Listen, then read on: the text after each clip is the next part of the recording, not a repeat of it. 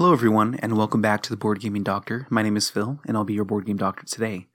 In this episode, I would like to review and give you my first impressions of Horseless Carriage. This is, of course, a Splotter game designed by Jeroen Doumen and Joris Wiersinga, art by Jan Lipinski, published by Splotter Spellen, and this game is exclusively for 3 to 5 players at a weight of 4.22 out of 5. Overall rating is an 8.0 out of 10, and ranking is 1,597. This came out earlier this year, as listed on Board Game Geek, and is the obviously the latest Splotter game. And I do want to put out the fact that you can play this game online for free. Pardon. It is online, available online through the website onlineboardgamers.com, and I'll put a link of that into the show notes. It looks legitimate. Uh, it's got the permissions granted to have not only this game, but Food Chain Magnate and Bus. And so, if you'd like to try out those games there, I think that the the user interface is really awesome. Uh, it's hard to compare to things like Board Game Arena, but for what it is, it does it pretty well to manage such a heavy game, such as Horseless Carriage and the others. But anyway, if you have been following the news for Horseless Carriage or board games recently, Horseless Carriage made quite a buzz in the annals of those who really enjoy heavy games. And this game is about the automob- automobile uh, revolution in the early 1900s, where you play as different uh, automobile companies and leaders of those companies, following the trends that are determined by the populace to build certain types of vehicles and to sell them in different regions of the place that you are uh, doing so, which could be in the North American continent. But uh, anyway, so to accomplish this, you're mostly and it's hard to give an overview of a Splotter game in a in a quick manner. But what you're essentially trying to do, first of all, is build out a personal tableau, which is your automobile factory. It kind of gets the feeling of, say, uh, auto not not Autobahn, Kanban uh, by uh, Lacerda, where you have an automobile factory that you are arranging yourself. You continuously build out from your original uh, factory layout, and you put down structures such as the cars that you're building, connecting them to different parts, which are uh, exclusively favored amongst the populace during the game such as engines and brakes and horns and what what have you. You have dealerships and uh, locations that you can also place onto your board to allow you to edge yourself into the market to sell these cars. And so the game flows as such, like, you know, going over many details, of course, but you kind of bid for turn order by spending certain uh, GANS points. And in turn order, it allows you to take from the piles of resources that you can build onto first. Well, if if you do bid for a higher position to place things onto your board, that allows you to, or that forces you to be near the end or last when it comes down to selling uh, these cars out into the market. And so, first of all, I, I like that tension of knowing where to place your uh, bid token at the beginning of each round, whether you want to go first in building out your engineering and snag pieces that may be running out first, or to vie to go later in the engineering round or the building round. So that way you can be the first to gobble up the the cars that are available on the selling map, or at least, you know, representing the population that wants to buy your cars. And so there's a neat balance and decision to be made there. In addition to just tableau building in general, being able to build out your factory, there are aren't a lot of rules. that go into building your factory. There are a few nuances here and there, but there's a lot of freedom in how you create your factory. And all of this, and I, I can see with repeated plays that you start to kind of get the hang of knowing how to build out your factory, where to place certain parts. And in that sense, it kind of gives me the feeling of Agricola, where building out your farm, you, you kind of get used to developing it in a certain style that is optimized for most plays, which can be nuanced depending on the cards that come out. Perhaps you build bigger pastures or more fields, or renovate and build out your house more, etc.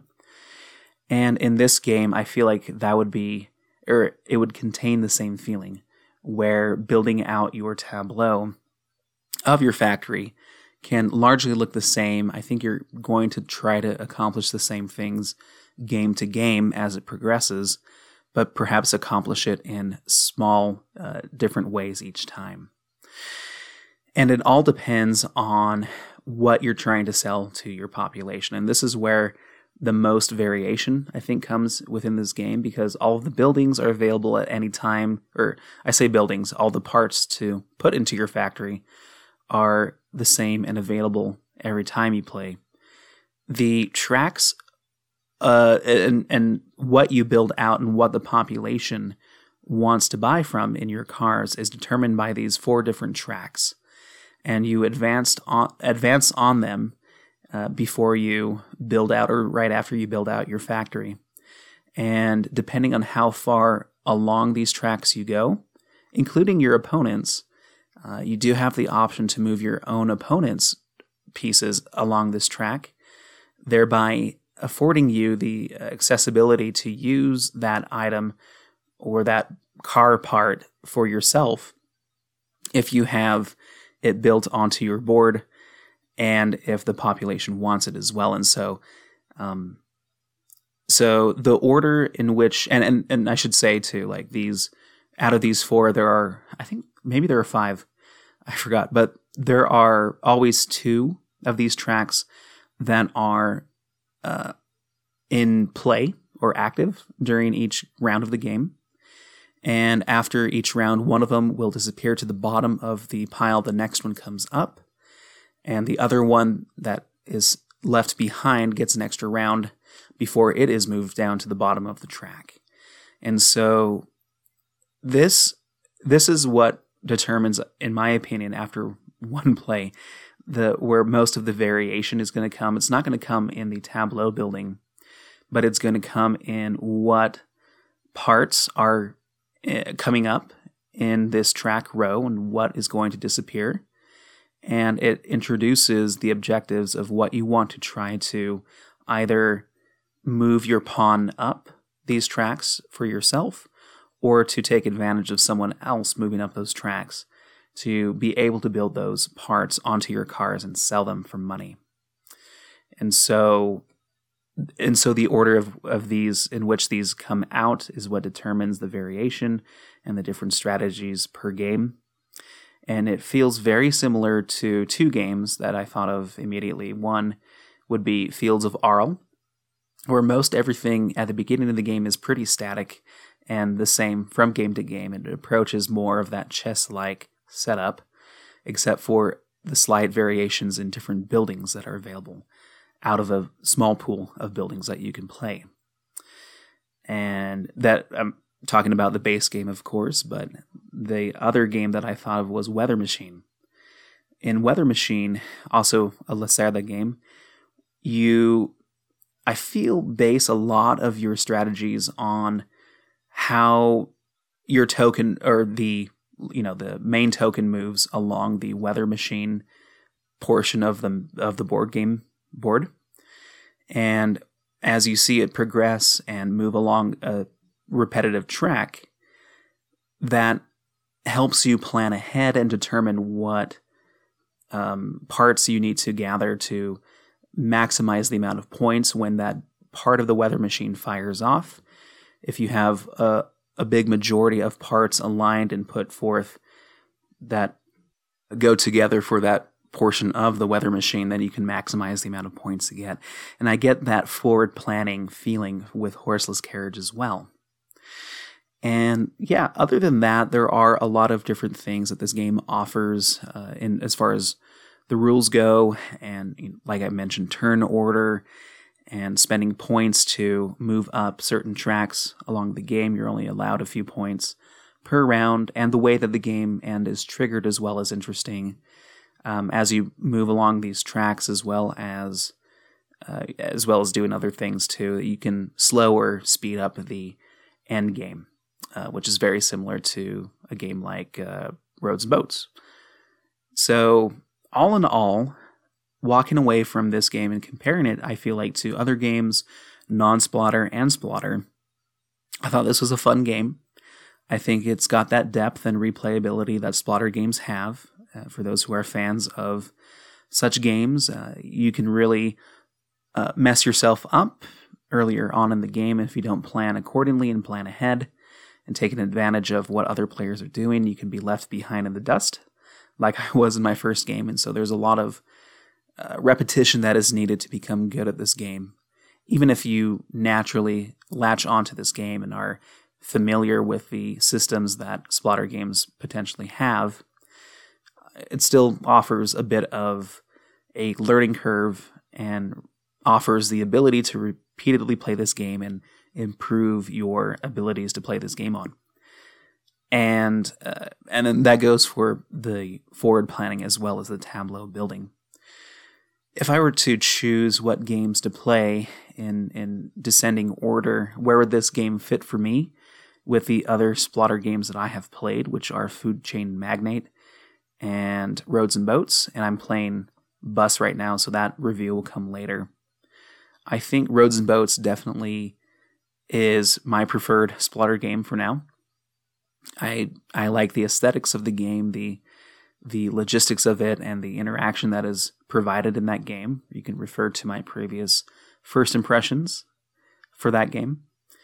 I think out of Food Chain Magnate and Horseless Carriage, I think I would want to play Horseless Carriage a little bit more than Food Chain Magnate, although it's very close. I think they both offer a, a depth of gameplay in different ways. You know, I think Food Chain Magnate is definitely a competitive game, very similar to you know a cutthroat game like Barrage. Cutthroat meaning you can play onto a shared map and take over spaces before someone else does, and take advantage of that position. And so there's a lot of interaction in Food Chain Magnate, which I really enjoy. But I like the theme of Horseless Carriage more. I like the tableau building aspect of Horseless Carriage as well. Uh, I think I would prefer the interactive board that is offered in Food Chain Magnate, but I think after a few plays of both, I might lean more towards Horseless Carriage as my second favorite Splotter game. I'd still need to play a few others that I'm interested in to really get a, a feel for what Splotter is like. But I've really been enjoying exploring these games and uh, checking off this box of a style of game and a, and a publisher of games that I thought I would be interested in and enjoyed, and that is becoming true every time I learn and play them. And so, once again, look forward to a first impressions of Bus, and once again, uh, Bus, Food Chain Magnate, and this game, Horseless Carriage, are available online to play for free at onlineboardgamers.com. So feel free to check that out there and get some games started. So, those are my first impressions of Horseless Carriage. Thank you for listening and hope to catch you on the next episode when you schedule an appointment with your board gaming doctor real soon. Take care.